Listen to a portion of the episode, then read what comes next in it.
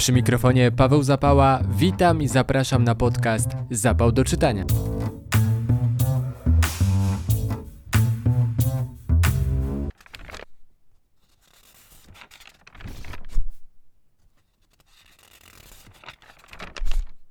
W czternastym odcinku mam dla Was aż dwie rozmowy. Jak określiła to jedna z moich rozmówczyń, będzie bardzo rodzinnie. O najnowszym numerze książek magazynu do czytania porozmawiałem z ich wydawczynią Barbarą Piegdoń. Natomiast o swoim literackim debiucie opowiedziała mi Natalia Szostak, która dla wspomnianych książek wciąż pisze. Obie rozmowy przedzieli natomiast poczytna muzyka. Powracam bowiem do najnowszej płyty Dobrawy Czocher. Czas start. W tym odcinku skupię się wyłącznie na przeglądzie tekstów, które ukazały się w pewnym dwumiesięczniku. Jeszcze w lutym pojawił się bowiem pierwszy tegoroczny numer książek magazynu do czytania. Jakich nowości możemy się w nim spodziewać w 2023 roku? Czy jest szansa na zmianę formatu magazynu na miesięcznik? Kogo boi się Marcin Wicha? Zapraszam do wysłuchania rozmowy z wydawczynią książek Barbarą Piegdoń.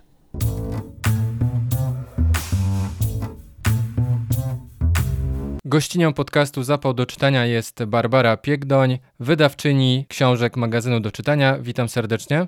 Dzień dobry, witam serdecznie. W lutym ukazał się pierwszy tegoroczny numer y, magazynu. Czy w nowym roku przygotowaliście dla czytelniczek i czytelników jakieś nowinki? Tak, tak, tak, tak, tak, tak. Mamy, szykujemy się z takim projektem. On jeszcze jest trochę tajny, ale będziemy się przyglądać literaturom narodowym szczególniej. To jest taki jeden z naszych pomysłów. No i rozwijamy naszą działalność na zewnątrz, tak? Staramy się bywać w różnych miejscach, których do tej pory nie byliśmy. Dzisiaj na przykład przygotowujemy razem z Biurem Literackim komon literacki, czyli taki wspólny stół do dyskusji na temat poezji. Można przyjść i w 12 osób dyskutować na temat poezji z laureatem Nagrody Nika Jerzym Jarniewiczem. To prowadzi nasz naczelny Julek Kurkiewicz. Nazywa się to komon literacki, jak taki duży stół, przy którym można siąść i on się w knajpach właśnie nazywa komon. Ten nowy numer, zerknąłem sobie dokładnie, liczy 130 stron. A na co w pierwszej kolejności radzisz y, czytelniczkom i czytelnikom zwrócić uwagę?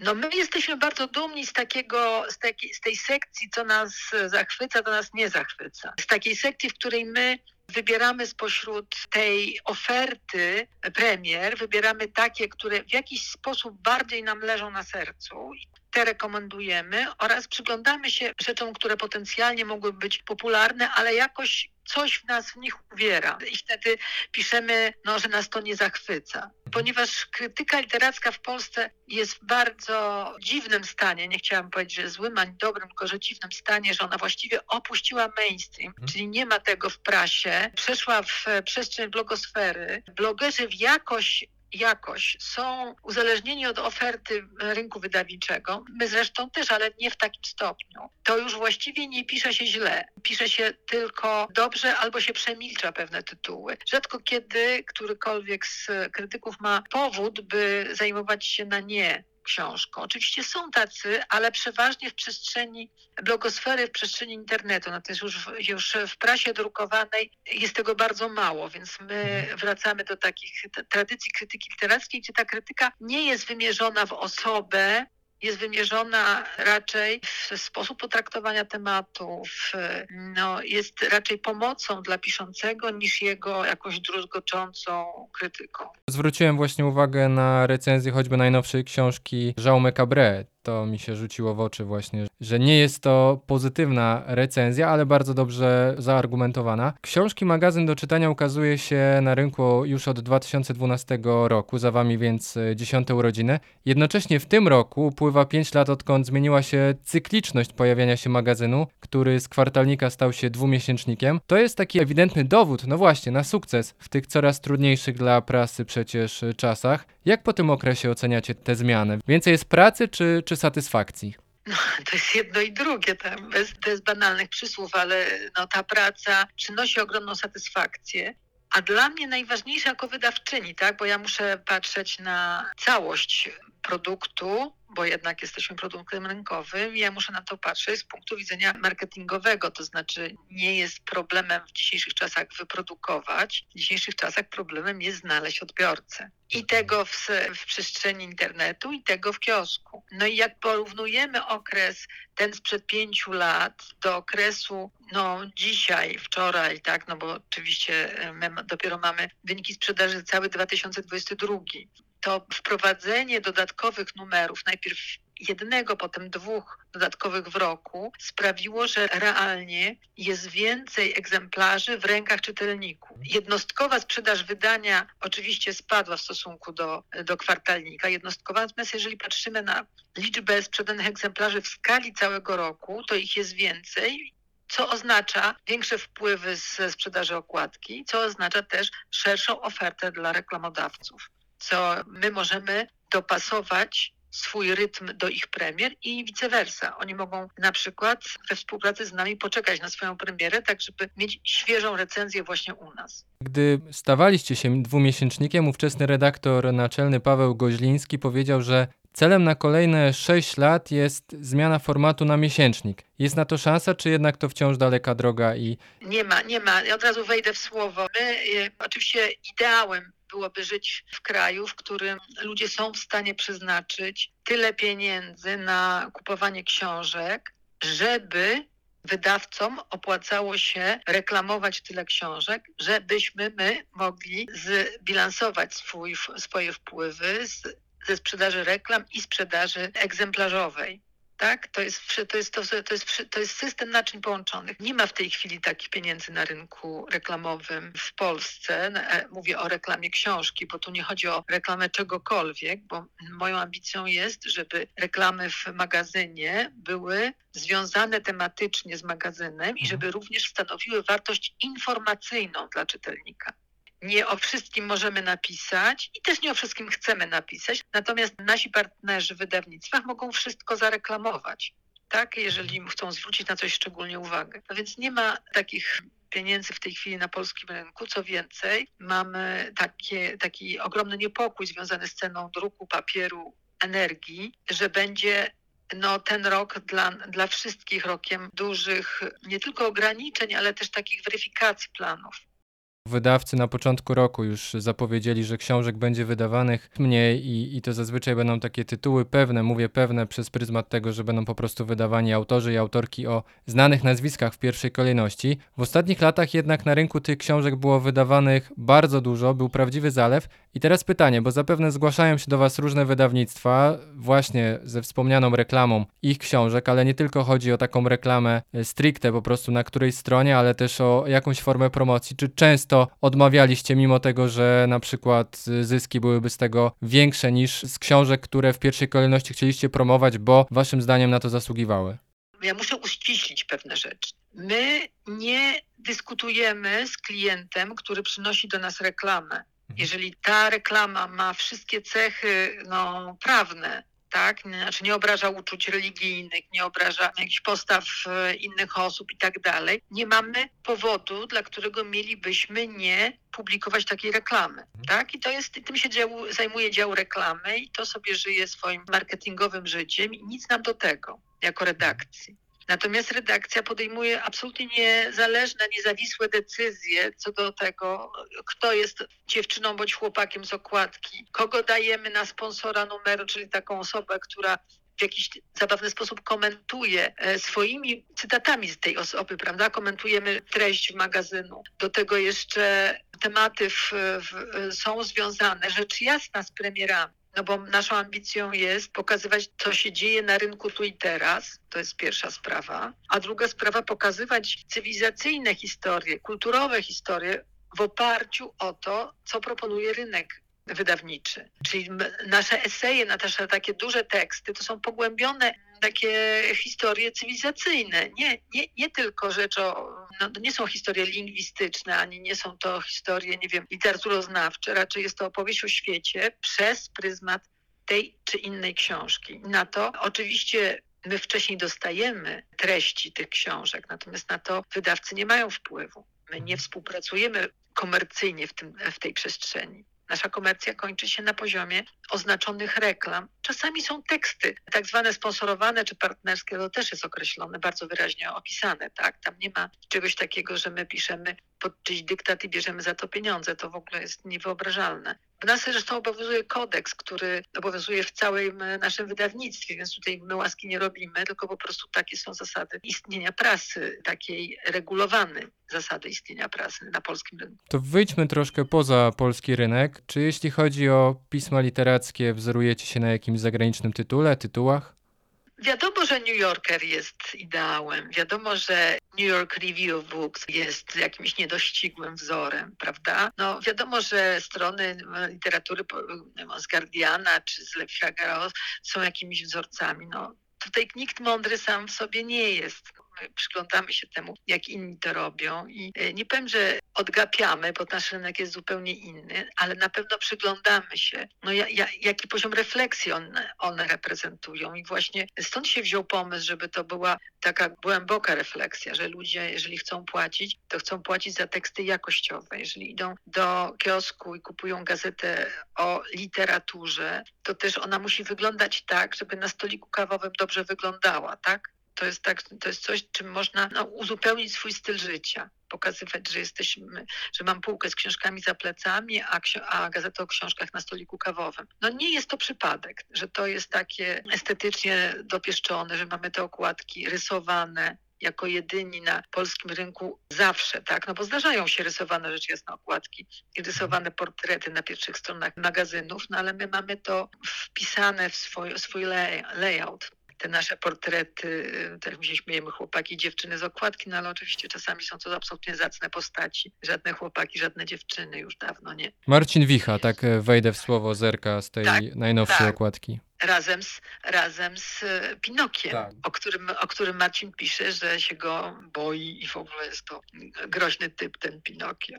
A dlaczego się boi, to już odsyłamy do najnowszego numeru No książek. właśnie, właśnie, magazynu właśnie. do Odsyłamy czytania. do magazynu. Co bym chciała powiedzieć, co wysłali, jakie, jaką informację wysłaliśmy do wydawców w ostatnich dniach? Otóż wysłaliśmy informację, że bardzo nam zależy, żebyśmy właśnie z powodu tego, że na rynku będzie ciaśniej dla startujących pisarzy, żebyśmy mogli się bliżej przyglądać debiutom. Chcielibyśmy stać się pismem, które jest identyfikowane jako pismo, które wspiera polskich młodych pisarzy, pisarki. No, oczywiście bardziej nam zależy na poszukiwaniu tego wielkiego pisarza, pisarki od powieści niż od poezji, ale tutaj e, jest, to jest otwarte. Napisaliśmy taki list wspólnie z naczelnym do wydawców, że jeśli mają debiutantów, jeśli szukają, znaczy chcą pokazać kogoś e, i podejmują to ryzyko, że produkują debiut, proponują debiut, to chętnie o tym napiszemy i bardzo dobre pióra do tego przygotujemy, żeby, żeby taki debiut znalazł no, swoją y, godną reprezentację, nie był jakąś małą notką gdzieś z tyłu, tylko właśnie, żebyśmy mogli powiedzieć, oto zwracamy Wam uwagę, ten debiut naprawdę warty jest poświęcenia czasu i uwagi. Gościnią podcastu Zapał do czytania była Barbara Piegdoń, wydawczyni książek magazynu do czytania. Bardzo serdecznie dziękuję za rozmowę. Dziękuję pięknie. Do widzenia.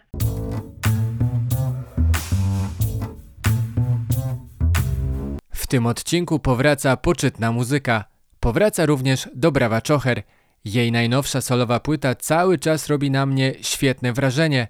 Dlatego też uznałem, że zaprezentowanie wam tylko jednego kawałka byłoby karygodnym błędem. Muzycznie była zima, ale mamy już końcówkę marca i maszerujemy w stronę tej cieplejszej pory roku. Dlatego pora na utwór Match. Utwór jak najbardziej do czytania.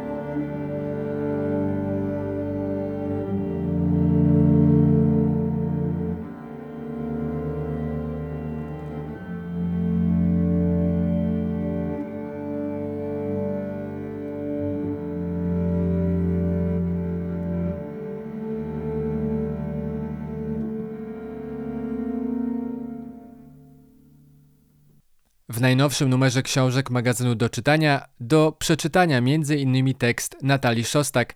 To dziennikarka, która przez blisko dekadę pisała o książkach na łamach Gazety Wyborczej oraz Wysokich Obcasów. Natomiast 8 marca zadebiutowała jako pisarka. Wtedy to właśnie ukazała się jej powieść Zguba. Jak odnajduje się po drugiej stronie barykady? Posłuchajcie.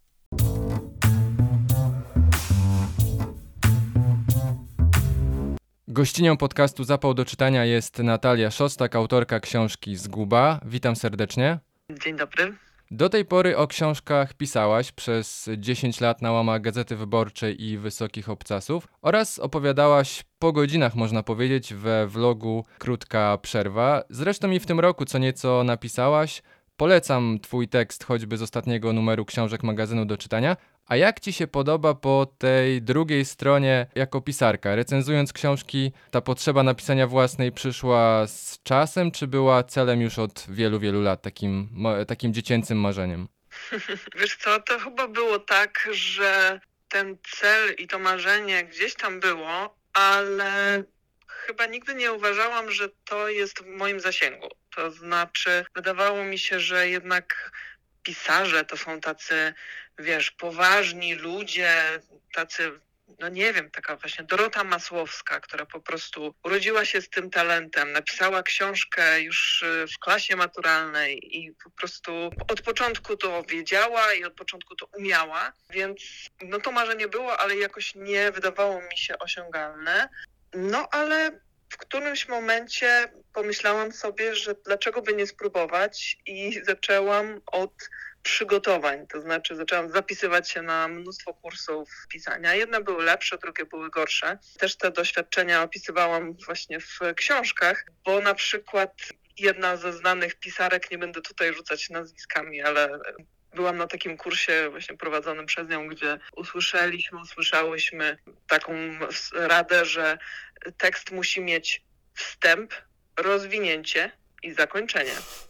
E, Przyznasz, że dobra rada przyda się każdemu. Bardzo nowatorska. Bardzo, bardzo taka właśnie otwierająca, nie? W Tak. głowie nowe, pomysły. A jakimi jest po tej drugiej stronie? Wiesz co, no to jest tak, że z jednej strony jest to oczywiście emocjonalnie dużo trudniejsze, no bo wychodzisz z czymś osobistym, z czymś twoim i mierzysz się z tym, że reakcje mogą być różne, więc na pewno dużo bardziej się to przeżywa, ale z drugiej strony też ta odpowiedź od czytelników, czytelniczek jest e, zupełnie inna.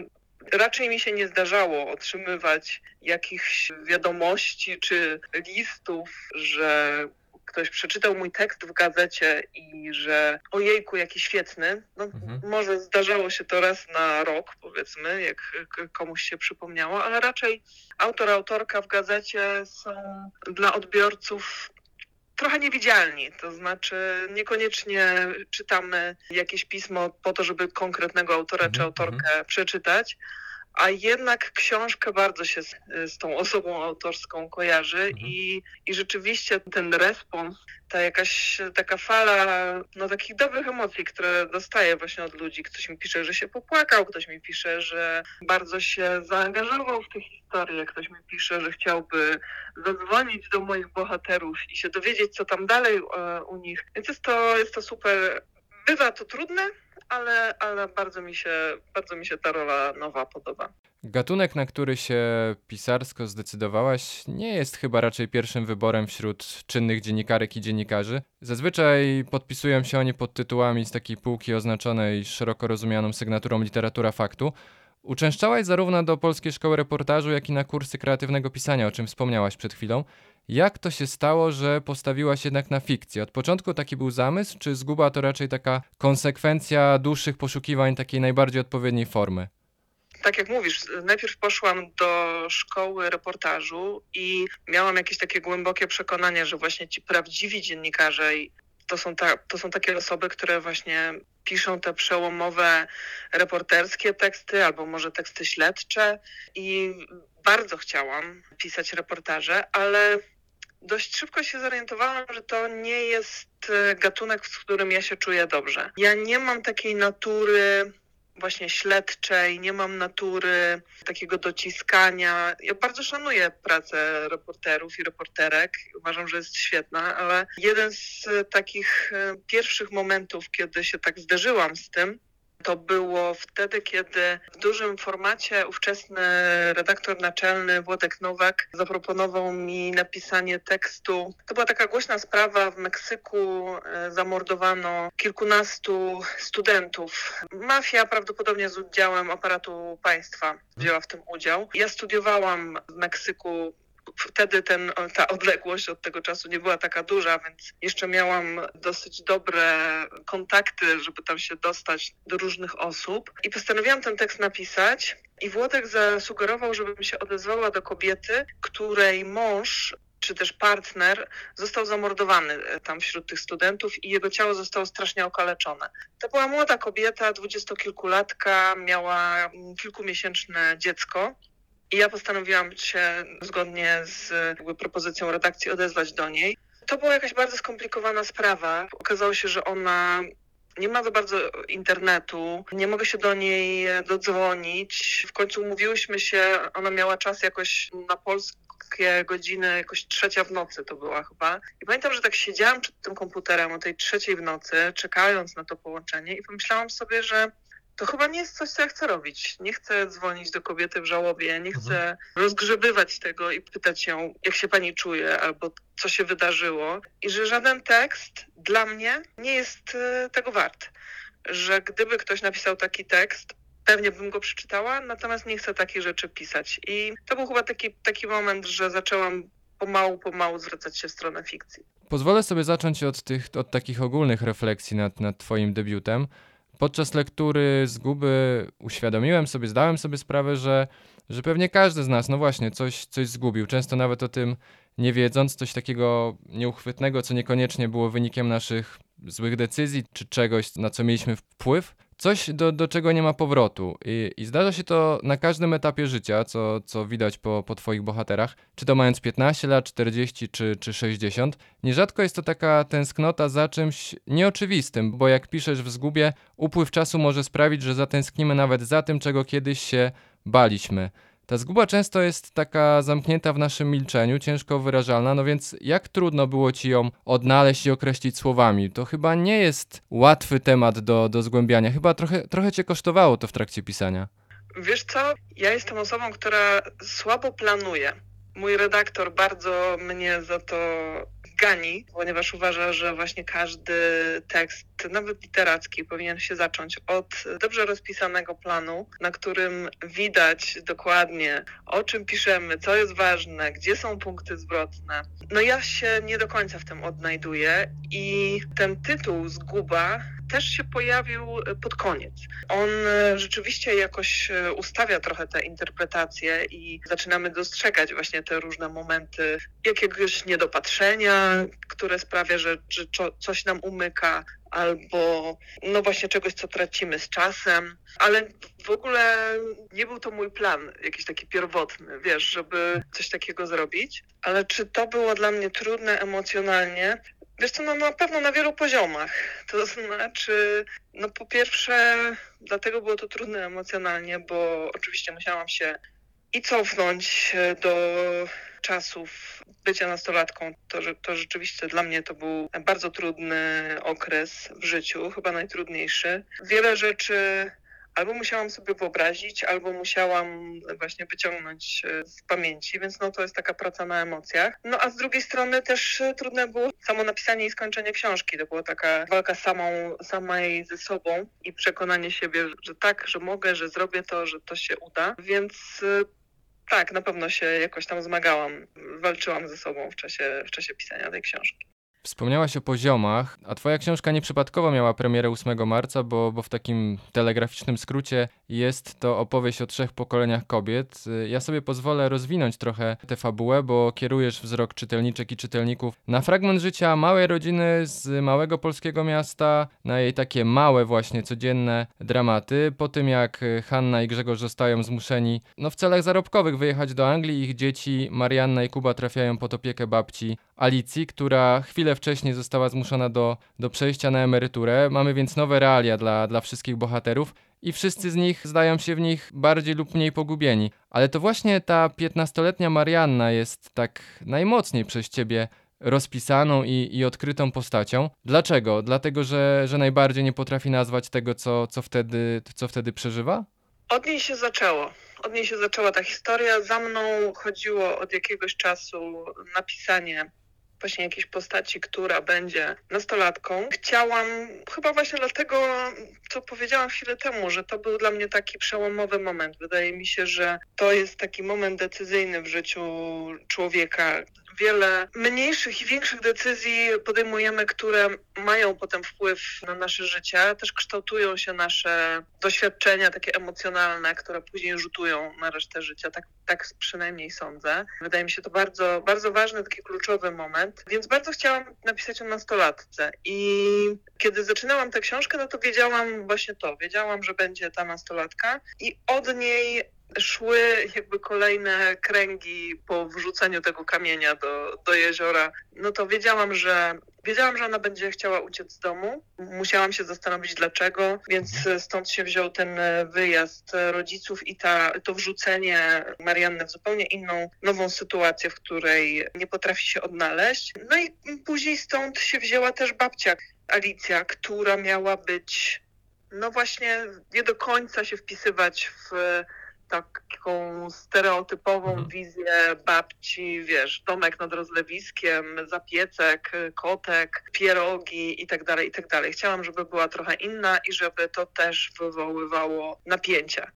W jednym z wywiadów powiedziałaś, że moja babcia, gdy się urodziła, miała 46 lat. Powiedziała swojej córce, a mojej mamie wprost, że ona się mną nie będzie zajmować. Pracowała zawodowo, nie miała zamiaru zmieniać swojego życia o 180 stopni, rzucić wszystkiego i piec codziennie szarlotkę. W tym opisie można właśnie odnaleźć sporo cech jednej z głównych bohaterek twojej książki. Zresztą ewidentnie zależało ci, o czym wspomniałaś, o tym, żeby bohaterki nie były takie stereotypowe. Czy w zgubie jest więc więcej takich twoich własnych przeżyć? Czy może jednak czerpałaś z różnych źródeł i, i nie ma takiego dominującego doświadczenia w tej, w tej książce? Wiesz co, jest mnóstwo moich doświadczeń i przeżyć, ale one raczej nie są tak dosłownie przeniesione jeden do jednego. To znaczy, Alicja też nie jest moją babcią. Moja babcia nie żyje już od wielu lat i też nie pracowała w biurze nigdy. Była tkaczką, pracowała na tkalni, więc y, to jeszcze zupełnie inne doświadczenie, jeszcze zupełnie inny, inna ścieżka życiowa. Ale samo podejście było podobne, rozumiem, tak? To znaczy w tym, w tym właśnie, że po prostu była w takim momencie życia, że nie wydawało jej się to właściwe, żeby właśnie. Ale też e, zauważ, że Alicja ma 60 bodajże jeden lat albo dwa, już nie pamiętam. Natomiast e, no, moja babcia miała właśnie 40 kilka też. Znaczy chodzi mi tylko o, o podejście, bo tak jak wspomniałaś, jakoś babcia i dziadek są nam troszkę tak wm- wmawiane jest to skojarzenie takie dosyć prostolinijne i, i stereotypowe. Tak, tak. Wiesz, bardziej y, w tej sytuacji to, co ja wyciągnęłam, to jest y, to spojrzenie Marianny na tę sytuację. Mhm. To znaczy, że Marianna, mimo że ma takie poglądy, można powiedzieć, równościowe, feministyczne, wydaje jej się, że właśnie ona sama podbije świat, to niekoniecznie to się przekłada na to zrozumienie roli innych kobiet. Ja miałam podobnie. Ja też właśnie już jako nastolatka czytałam Wysokie Obcasy i e, uważałam się za feministkę. Tak zresztą pozostało, ale nie uważałam, że moja babcia w ogóle miała prawo do tego, żeby powiedzieć, że się nie będzie opiekować nami. Wydawało mi się, że to była jakaś taka zdrada z jej strony. Bardzo kochałam moją babcię i bardzo jakby spędziłam z nią wiele wspaniałych chwil, ale wydawało mi się, że w tamtym momencie, no przecież ona była babcią. No, no jak to? No przecież to był jej obowiązek. I to mi się też wydało ciekawe, że o ile jesteśmy jakoś wrażliwe, wrażliwi na te narzucane role nam samym, to nie zawsze widzimy to też w innych osobach i dlatego postanowiłam to opisać. Nasza rozmowa to zapewne jedna z kolejnych, które, które w ostatnich tygodniach udzieliłaś. Za tobą i przed tobą jeszcze spotkania autorskie. Co jest bardziej, może nie stresujące, ale emocjonujące? Bycie przepytywaną czy pytającą? I, i dlaczego to pierwsze?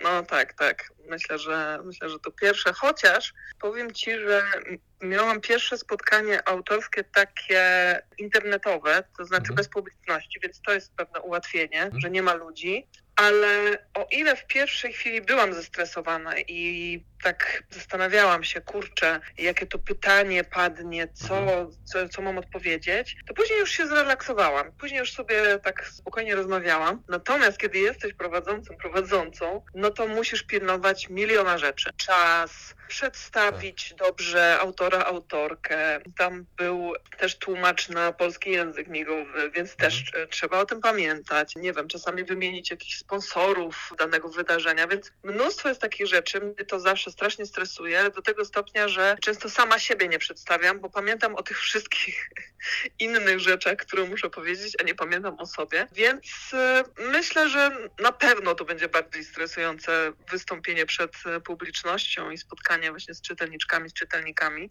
Ale jedna i druga sytuacja ma swoje, wiesz, wady i zalety.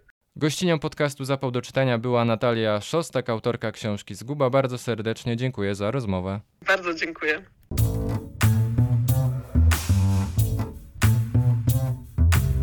I to już wszystko, jeśli chodzi o 14 odcinek podcastu Zapał do czytania. Zachęcam do odwiedzenia profilu podcastu w mediach społecznościowych. Zapał do czytania znajdziecie zarówno na Facebooku, Instagramie, jak również na YouTubie. Komentujcie, subskrybujcie, dawajcie znać, co myślicie o mojej audycji.